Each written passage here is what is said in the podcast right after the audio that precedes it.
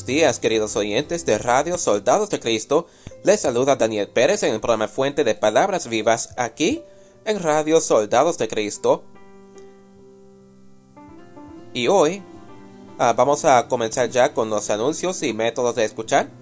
Si estás escuchando, si quieres escuchar a través de la página web donde hay la sala de chat, la página web es radiosoldadosdecristo.com y también tenemos una aplicación que se llama Radio Soldados de Cristo y está disponible en el App Store y el Play Store. Así que si estás interesado en eso, sería muy bien. También tenemos la... Uh, estamos en Radio... En Radio 7, una aplicación donde existen varias radios.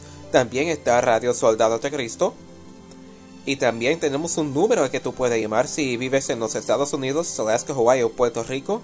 Tú puedes llamar gratuitamente.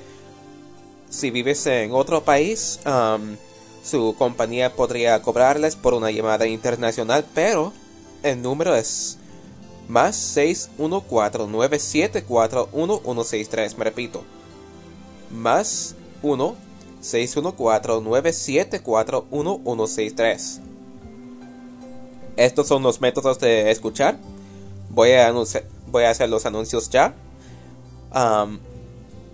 este 25 de julio de este mes será el segundo aniversario de Radio Soldados de Cristo y vamos a celebrarlo con un concierto de tres cantantes, Sara Capeles, Carlos Coldero y Noé Alcántara Feliz.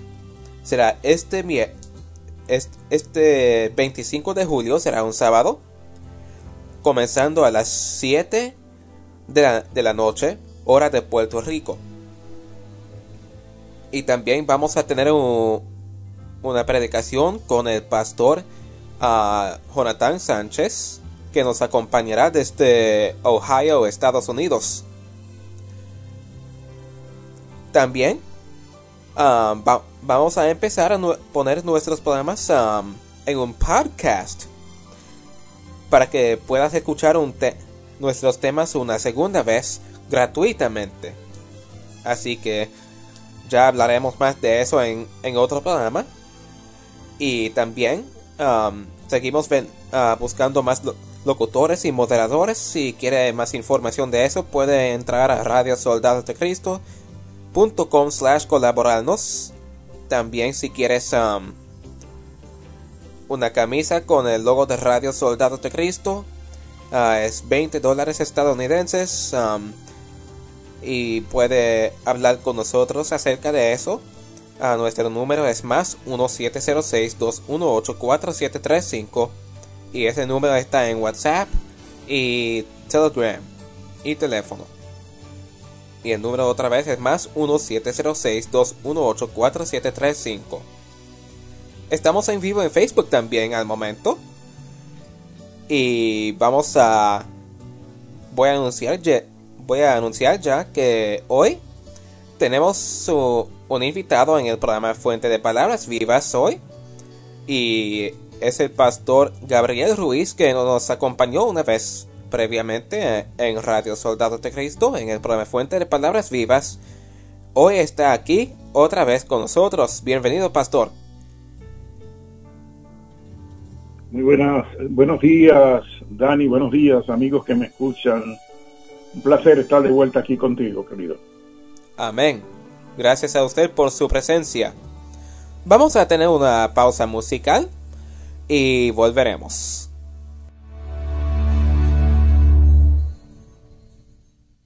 Yeah.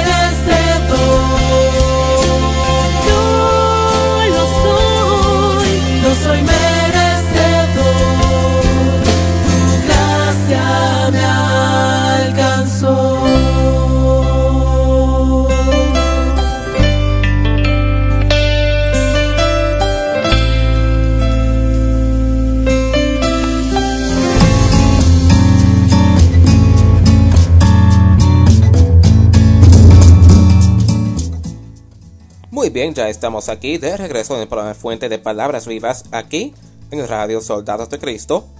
Y en este momento vamos a pasarle el tiempo al pastor Gabriel Ruiz, que nos va a presentar la palabra de Dios en este momento.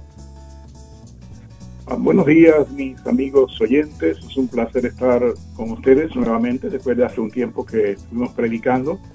Estamos, estamos, en aquella ocasión estamos exaltando el nombre de Jesús, que es la fuente de vida. Y hoy vamos a hablar un tema titulado De la duda a la fe. Es un tema muy necesario escucharlo en estos tiempos de la pandemia que está afectando a todo Estados Unidos y al mundo entero, porque a veces la, la fe tambalea ante la realidad de las personas que están muriendo y del estar encerrados sin poder salir. Por eso quiero hablar de este tema, de la duda a la fe. Pero antes quiero tener una palabra de oración. Querido Padre y amado Dios, Señor nuestro, bendito y alabado seas por tu amor, tu misericordia.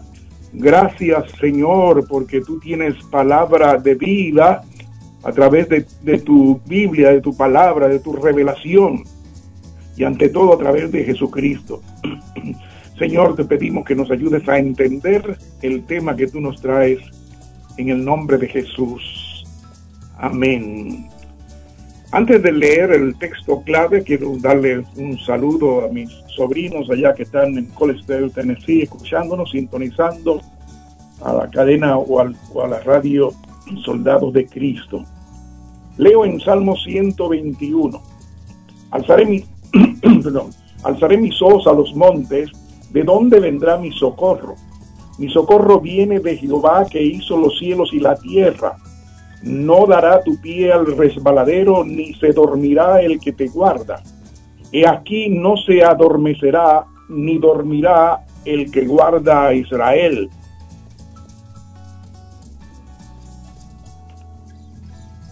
Jehová es tu guardador, Jehová es tu mano derecha, tu sombra, tu mano derecha. El sol no te fatigará de día, ni la luna de noche. Jehová te guardará de todo mal, Él guardará tu alma. Jehová guardará tu salida y tu entrada desde ahora y para siempre. Amén. Queridos, hace poco me llamó un miembro de la iglesia a la cual yo asisto aquí en Deltona, Florida, y me dijo, pastor, mi esposa está contagiada con el coronavirus y aparentemente yo también estoy contagiado. ¿Y qué tú le dices a una persona cuando te dice, eh, en la familia, el coronavirus llegó a, a, a mi familia? Uno se hace preguntas. ¿Será que va a sobrevivir? ¿Será que va a morir? ¿Qué esperanza le podemos dar? Y a veces, queridos, ante esta situación surgen dudas, incertidumbres. Inclusive algunas personas eh, han pensado, perdón, han pensado en el suicidio porque no, no tienen esperanza, piensan que, que es, es, injusto que tengan que morir o enfermarse. Y yo te, te, te digo algo, mi querido, mi querida que me escucha. A veces, para aquellos que pierden la fe, que la duda nace en su corazón, en su mente, pudiera ser que estos versículos que leímos, que dice que Jehová es mi socorro, que no debo temer, quizás algunas personas pueden pensar, bueno, pero yo confié en Dios y, y me enfermé del coronavirus. Y a veces las personas se preguntan o nos preguntamos, ¿será que puedo seguir confiando en el Dios de la Biblia? Y a veces nos preguntamos, ¿de verdad es Dios amor? ¿Es amor y es misericordia cuando vemos tanto dolor y tanta miseria? Mi amigo que me escucha, yo quiero decirte lo siguiente. si en tu mente surge esta pregunta de la realidad de un Dios vivo que ayuda, que sostiene, que cuida, yo quiero decirte que no estás solo. Porque el ser humano todo el ser humano que piensa tiene la posibilidad de dudar. Ahora, en esta mañana yo quiero mencionarte la realidad de la duda, también qué es lo que hace Dios cuando tú y yo dudamos. Y la otra pregunta es, ¿qué debo hacer yo ante la duda si la duda me llega a mi mente? Hablemos en primer lugar de la realidad de la duda hay unos, una cantidad de personajes bíblicos que tuvieron dudas. Voy a mencionarlos. Abraham es conocido como el padre de la fe, pero él dudó. Él dudó varias veces. Inclusive su esposa, su esposa Sara, cuando Dios se le apareció y le dijo que iba a dar a luz en su vejez, ella se rió porque ella no podía tener hijos, era estéril. Y además ya había pasado el tiempo de, de, procrear. Y Abraham también era mayor de edad. Así que la duda llegó a su mente y Abraham pensó, si no, no puedo procrear un hijo, entonces que el hijo de mi, de mi siervo, que sea el heredero. Pero Dios le dijo, no, no, no, tú en tu vejez y tu esposa van a procrear y ese va a ser el, el heredero de la promesa. Ahora, Dios, Dios no abandonó a Abraham ni el propósito que tenía con él a pesar de que él dudó. Y tampoco a Sara.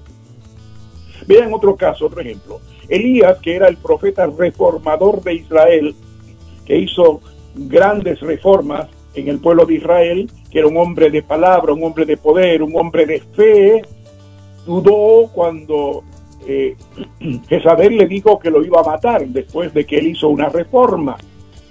Y él dudó, huyó y deseó morirse.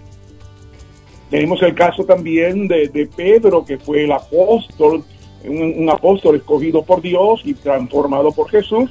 Un momento cuando, cuando Pedro quiso caminar sobre las aguas y comenzó a caminar, pero dudó y perdió la fe y se hundió.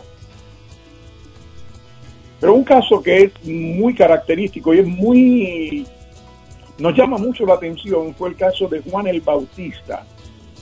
El hombre profeta que fue antes que, que fuera concebido por Zacarías y Elizabeth, Dios lo anunció, inclusive le dijo que se iba a llamar Juan, y, Dios le dijo a Zacarías que, que, que Juan el Bautista iba a ser el precursor de Jesús, era el que iba a anunciar a Jesús. ¿Y qué pasó?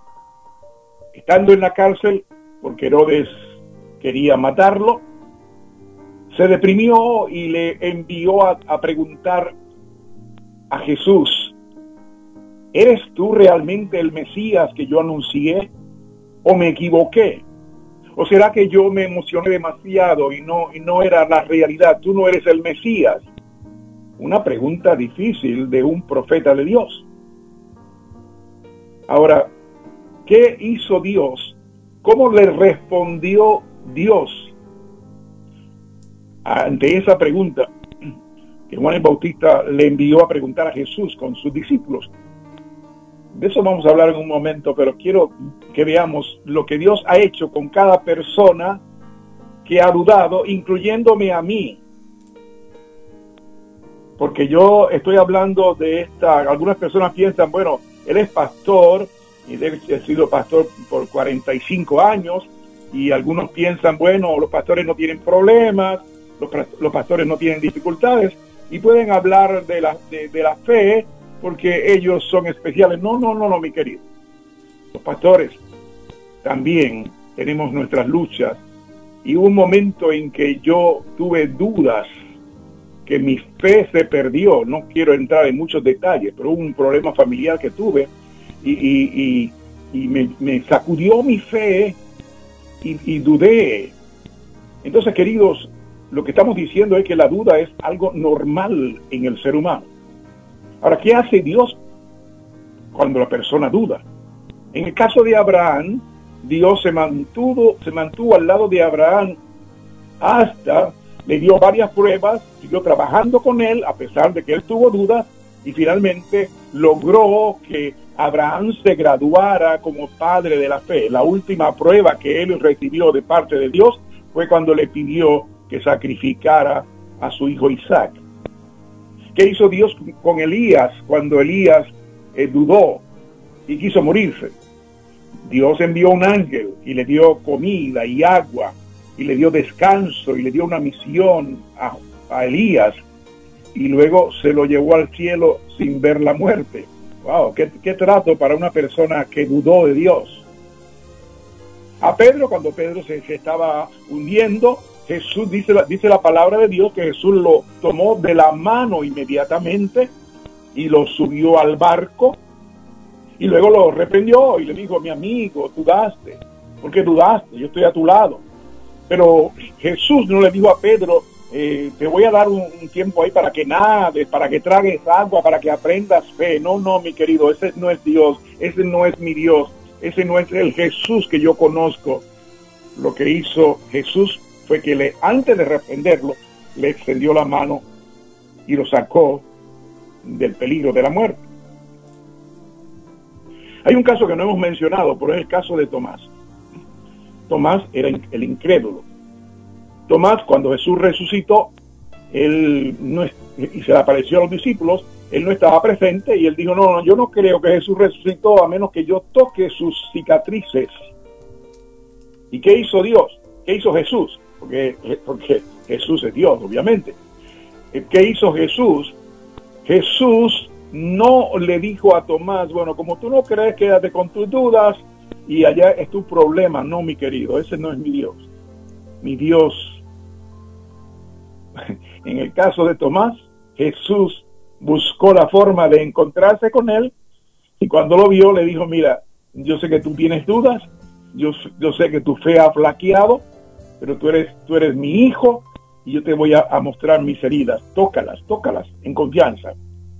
Y luego que, que, Tomás tocó las heridas, tocó las cicatrices, cayó de rodillas y dijo, mi Dios, mi Señor, su fe fue restaurada. Fue restaurada porque Dios suplió la necesidad de fe que Tomás tenía. Entonces, mi querido, ¿qué es lo que hace Dios? cuando una persona duda, él no la abandona. Porque a veces pensamos que si dudamos ya ofendimos a Dios y que ya Dios no, nos trata con, con, confianza y que ya Dios no nos va a bendecir. No, no, mi querido. La duda es algo natural en el ser humano y Dios lo que hace es que nos levanta, nos da fe. Miren el caso de Juan el Bautista. Cuando Juan el Bautista envió a sus discípulos para que le preguntaran a Jesús si él de verdad era el Mesías, Jesús les dijo, vayan y díganle las cosas que ustedes ven. Los ciegos recobran la vista, los cojos se levantan, eh, los muertos resucitan. Y le dijo, díganle lo que ustedes han visto. Y ellos fueron y le contaron a Juan el Bautista que estaba en la cárcel y la fe se recuperó, la fe de Juan el Bautista. Ahora, noten cuál es, qué, le dice Jesús a la gente que estaban allí presentes cuando Juan el Bautista mandó a preguntar que si Jesús era de veras el Mesías.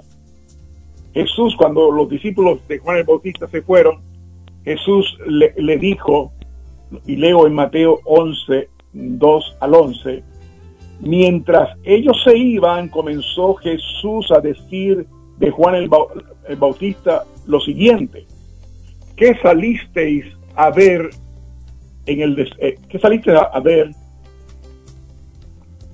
en, el, al desierto? ¿Una caña sacudida por el viento? ¿O qué salisteis a ver? ¿A un hombre cubierto de vestiduras delicadas? He aquí los que llevan vestiduras delicadas en las cosas, en, las casas de los reyes están. Pero ¿qué salisteis a ver? ¿A un profeta? Y noten lo que Jesús dice de ese profeta poderoso en palabra que dudó, de Juan el Bautista. Jesús le dice, os digo que es profeta y más que profeta, porque este es de quien está escrito He aquí yo envío mi mensajero delante de tu faz, el cual preparará tu camino delante de ti. Y añadió Jesús, hablando de Juan el Bautista, de cierto os digo, entre los que nacen de mujer no se ha levantado otro mayor que Juan el Bautista. Oh querido, yo quiero que tú veas, que entiendas. De hecho, voy a hacer una pausa musical luego que termine de explicar este detalle yo quiero que tú veas como, como Jesús trató a su primo Juan el Bautista cuando éste hizo una declaración de duda extrema. Jesús le dijo, no hay otro profeta como Juan el Bautista, a pesar de que dudó. Y Jesús le confirmó la fe a Juan el Bautista y luego Juan el Bautista recuperó su fe y con fe fue a la muerte. Ya ustedes saben, Juan el Bautista fue decapitado por Herodes, pero él fue confiando con su fe restablecida. Ahora, después de la pausa, yo quiero mencionar, ya hemos visto la realidad de la duda. Hemos visto qué, qué hace, qué hace Jesús con aquellos que dudan, qué hace Dios con los que dudan. Pero luego de la pausa, yo quiero mencionar qué tú debes hacer para que, y qué yo debo hacer para que la duda no crezca en mi mente. Vamos a hacer una pausa musical y luego continuamos. ¿Hay un canto que quieres específico? No. Ok.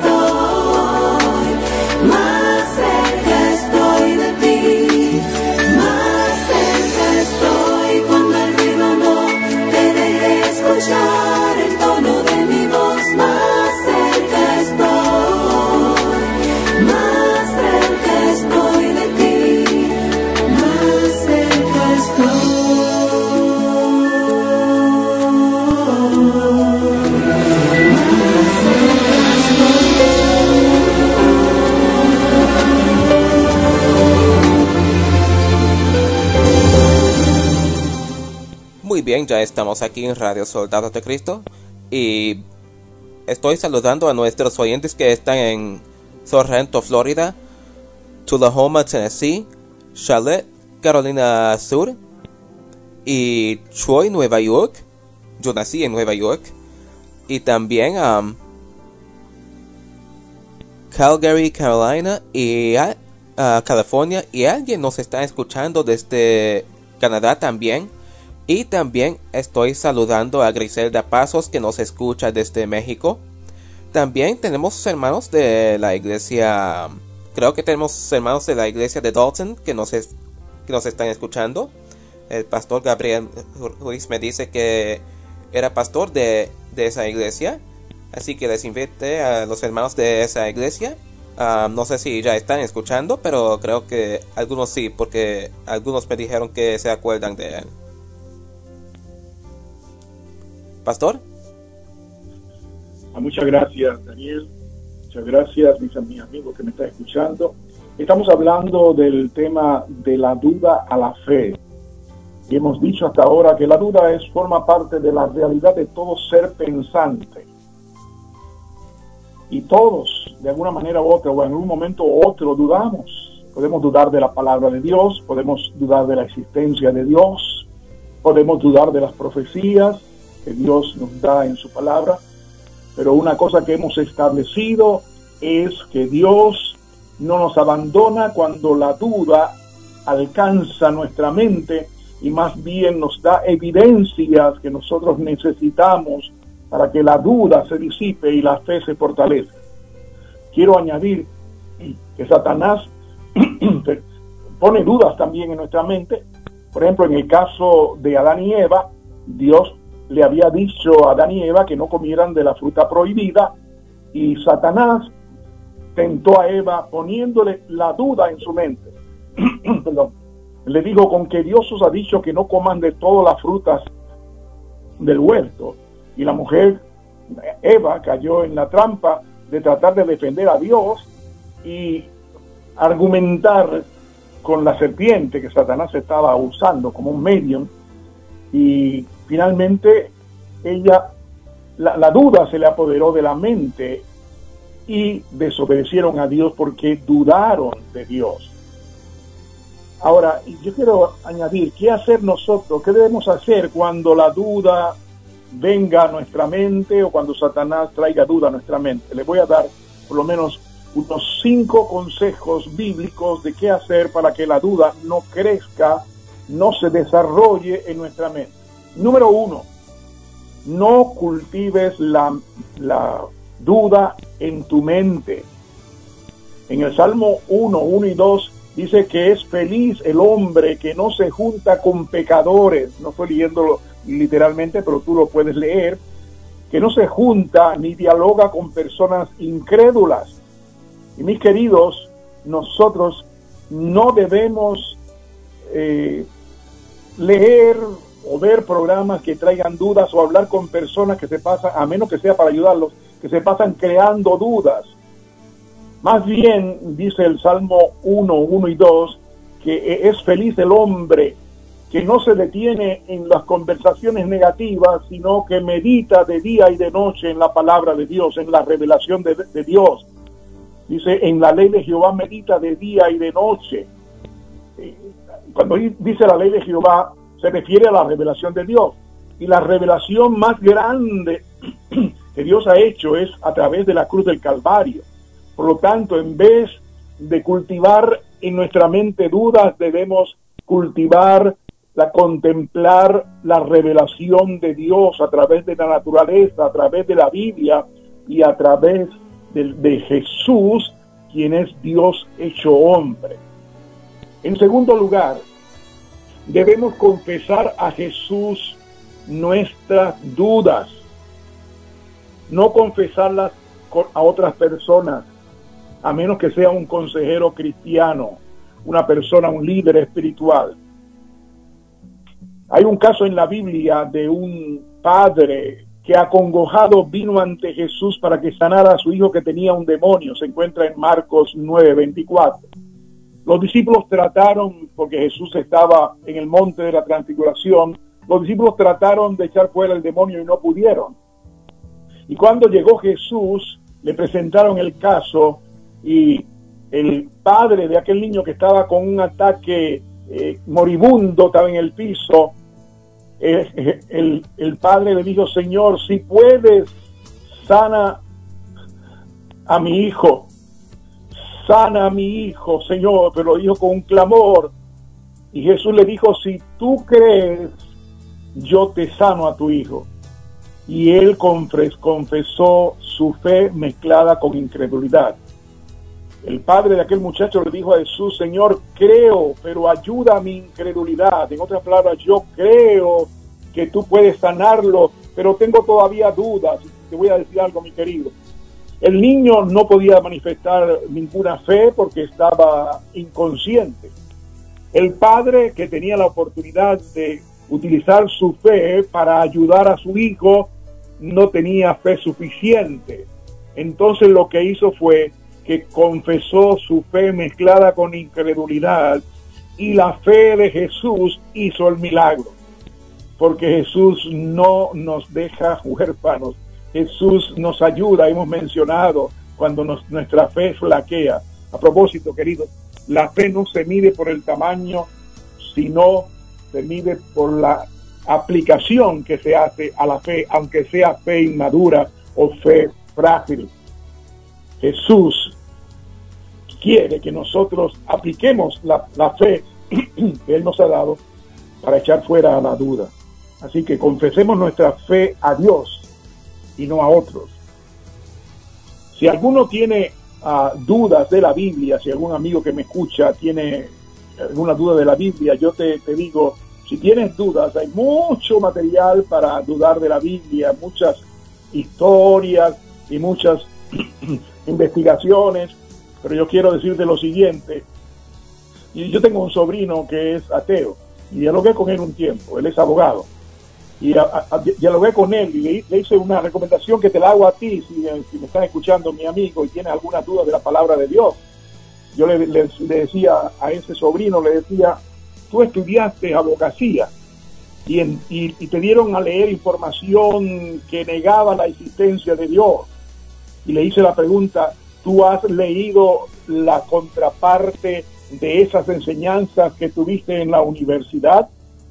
Le dije porque así como hay, como hay científicos, gente educada que niegan a Dios, también hay científicos y hay, hay doctores que prueban que Dios existe. Así que mi querido, si hay dudas con respecto a la veracidad de la Biblia, te recomiendo busca la, busca la parte de arqueología, de, la, de la historia, que confirma la realidad de que la Biblia es palabra de Dios inspirada por Dios. Número cuatro, ¿qué hacer con nuestras dudas? Querido, querida que me escuchas, contemplemos la revelación divina en su palabra. Leo en el Salmo 77, 7 al 12, lo escribió David. David tuvo dudas, aunque era escogido de Dios, él tuvo dudas. Y miren lo que él dice en el Salmo 77, 7 al 12. ¿Desechará el Señor para siempre y no volverá más a sernos propicio? ¿Ha cesado para siempre su misericordia? ¿Se ha acabado perpetuamente su promesa? ¿Ha olvidado Dios de tener misericordia? ¿Ha encerrado con ira sus piedades? y luego añade, después de hacer esas preguntas que reflejan duda, él añade, y termino ahí, dice, dice luego, dice, dice David en el Salmo 77, enfermedad mía es esta, traeré, noten bien, nota bien querido, querida que me escuchas, traeré pues a la memoria los años de la diestra del Altísimo, me acordaré de las obras de Jehová, si haré yo memoria de tus maravillas antiguas, meditaré en todas tus obras y hablaré de tus hechos. Querido, si tú tienes alguna duda, mira a la palabra de Dios y mira a tu propia vida. Yo te digo algo, mi querido. Por 45 años yo he sido pastor y he visto muchos milagros ocurrir en mi familia, en mi cuerpo, en mi iglesia, en mi ministerio, yo he visto la realidad de la gloria de Dios. Y podemos recordar las historias bíblicas o podemos recordar las historias de la manera como Dios nos ha guiado para que la duda sea echada fuera. Número 5. Rechacemos para el, qué hacer para que la duda no crezca en nuestra mente rechacemos la duda por medio de la repetición en voz alta de, la palabra de Dios. Querido, no hay nada tan poderoso como la palabra de Dios. Cuando nosotros leemos texto de la Biblia y los repetimos, por ejemplo, eh, David dijo, Jehová es mi pastor y nada me faltará.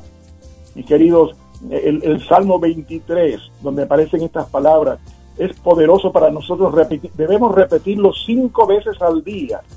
No repetirlo como el papagayo, sino orárselo a Dios. A mí me ayuda mucho a fortalecer mi fe. Cuando tengo dudas, o cuando tengo desánimo, o cuando en el medio del coronavirus me, me siento triste, yo declaro con el salmista en el Salmo 23, Jehová, tú eres mi pastor y nada me faltará. Aunque ande en valles de sombra de muerte, no temeré mal alguno, porque tú, Dios, estás conmigo. Tu vara y tu callado me infunden aliento.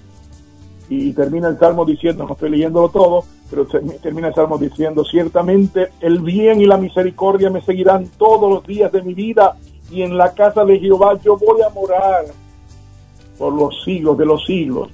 Declarar la palabra de Dios, declarar y reclamar las promesas de Dios es una manera muy eficaz para que la duda no crezca en nosotros. En sexto lugar, debemos clamar a Jesús por evidencias divinas. Cuando hay dudas, cuando hay incertidumbre. Te cuento un testimonio que ocurrió en Massachusetts. Una, la primera anciana de la iglesia me la contó. Ella es miembro de mi iglesia ahora. Eh, ella es pastora, se llama la pastora Carmen Rodríguez. Y en aquel tiempo era primera anciana en una de las iglesias allá en Massachusetts.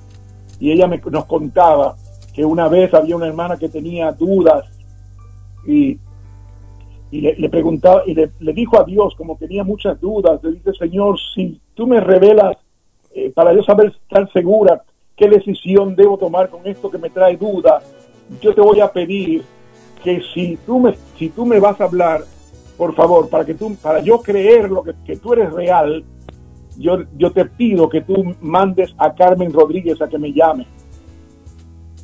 Y estando Carmen sin intención de llamar a esta hermana de la iglesia, Dios le insistió que la llamara. Y ella decía, pero ¿para qué la voy a llamar? Finalmente ella obedeció y cuando la llamó, la hermana le dijo, le dijo, eh, yo, yo le pedí a Dios que Él me contestara con una llamada tuya, Carmen. Entonces, queridos, si tú tienes, si tú tienes dudas, yo te, te digo y te aconsejo, pídele a Dios que revele su poder.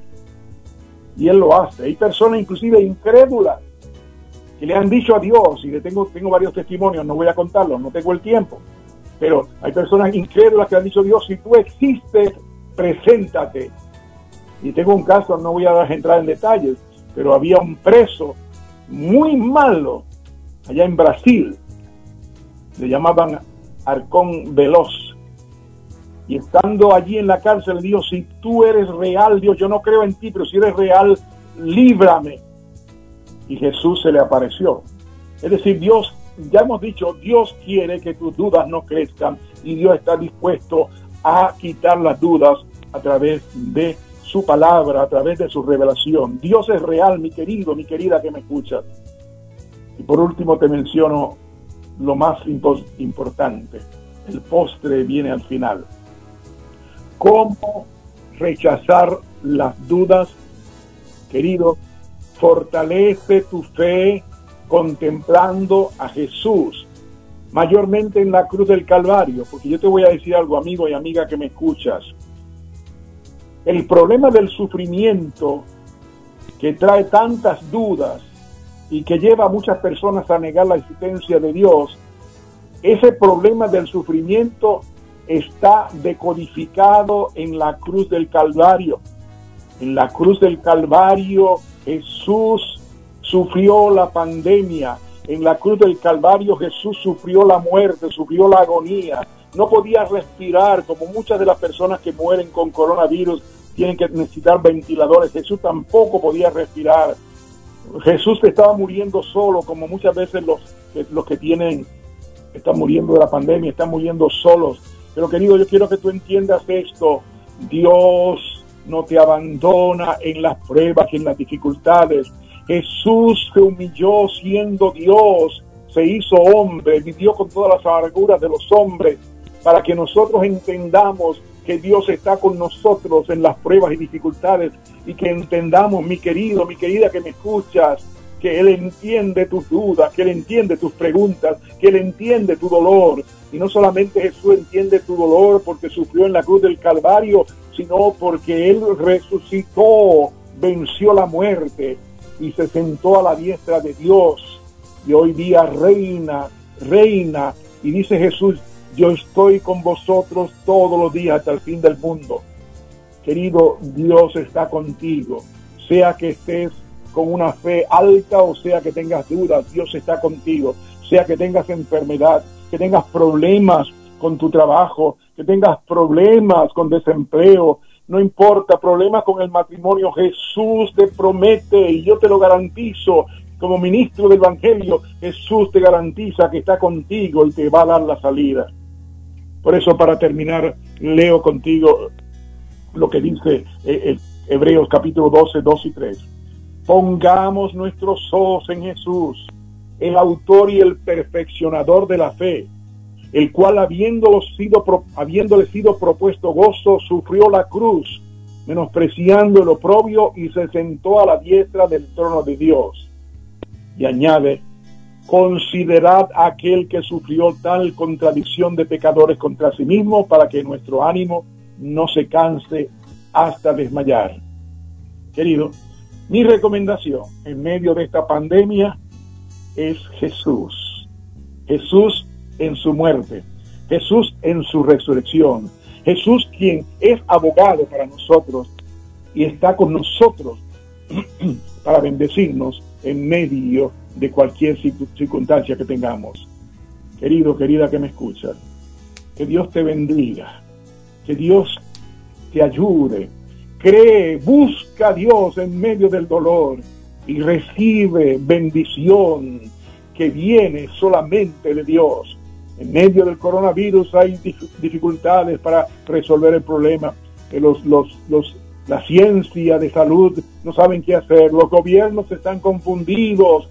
Pero Jesús es triunfante y victorioso y Él está dispuesto a darte la salida en medio del dolor, de la desesperación. Si tu, si tu mente eh, eh, tiene duda, clama a Dios y permite que Dios te responda. Oramos. Querido Padre y amado Dios, santo y bendito es tu nombre.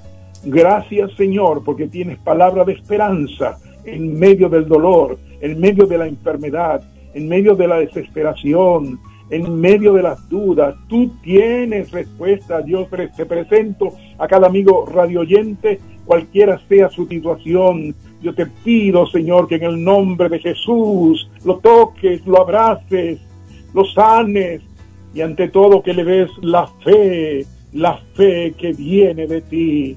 Porque si a alguno le falta sabiduría, la demanda de Dios, si a alguno le falta fe, podemos reclamarla en ti, en Dios, y tú sí respondes. Gracias, Señor, por escuchar nuestro clamor.